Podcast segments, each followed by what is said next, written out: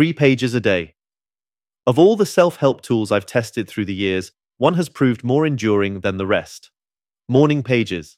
Each day I rise at 6 a.m. sharp, brew a piping hot cup of my favorite single estate Brazilian coffee, leave all parental responsibilities to my partner, and just kidding. Ever since our son came along, my morning routine has been that I basically don't have one.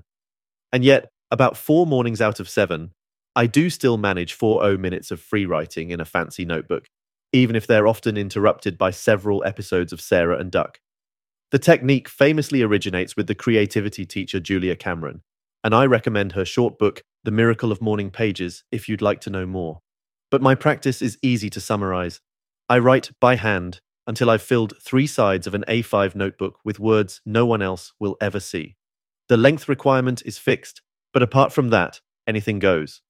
The rule is to keep the pen moving, and if you can't think of anything to write about, just write about that. Simple. Almost too simple, actually. For people like me, and maybe you, accustomed to relying on our intellects to steer us through life, there's something disconcerting about how little there is to these instructions.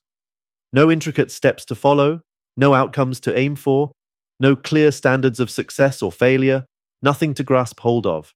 And this, I've slowly come to realize, is why the habit's so worthwhile. For example, take the extraordinary efficacy of morning pages when it comes to generating ideas, work ideas, ideas for addressing personal issues, and so on. Since the only fixed demand is that you fill three pages, Morning Pages demonstrates the principle that quality is often a function of quantity. There's no time or incentive to judge each idea, to get it right before getting it down, and the result is that ideas flow more freely, unimpeded by the clenched grip of perfectionism. There are far more of them, and sometimes a few of them are good. Besides, there's something transformative about achieving a third person perspective on the contents of your mind by externalizing them on paper. You know how it's often easy to see what someone else needs to do about their problems? Externalizing your thoughts can trigger similar insights on your own behalf. And even when it doesn't, the shift in perspective is liberating in itself. That's why I think morning pages get to count not just as a form of self therapy, but a form of meditation, a way of disidentifying from mental content, seeing your thoughts and emotions for the fleeting, insubstantial things they really are. Whether or not this has you rushing for the nearest notebook, there's a general attitude here that's well worth cultivating a healthy skepticism toward the part of your brain that's so enthusiastic about controlling how things unfold, you just do the pages, and something else does the rest. The psychotherapist Sheldon Kopp once wrote that his job, metaphorically speaking, was to stand at the open door of his consulting room as a new patient rushed toward him, eager to fling himself into Kopp's arms, to have his problem solved, and then to stand aside so the patient would crash onto the welcome mat and then be obliged to pick himself up by drawing on internal resources he hadn't known he possessed. The patient had a whole plan for sorting his life out and for co opting Kopp into the scheme. But what he really needed was to have that plan forcibly put on hold.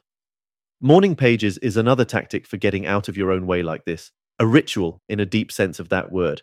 Because what's key is the observance, not harnessing that observance for some particular outcome. Everyone should have one or two such rituals, if you ask me, to help unclench one's agitated grip on the world and to encounter reality as it is. But in hinting that morning pages might improve your life, I've already said too much.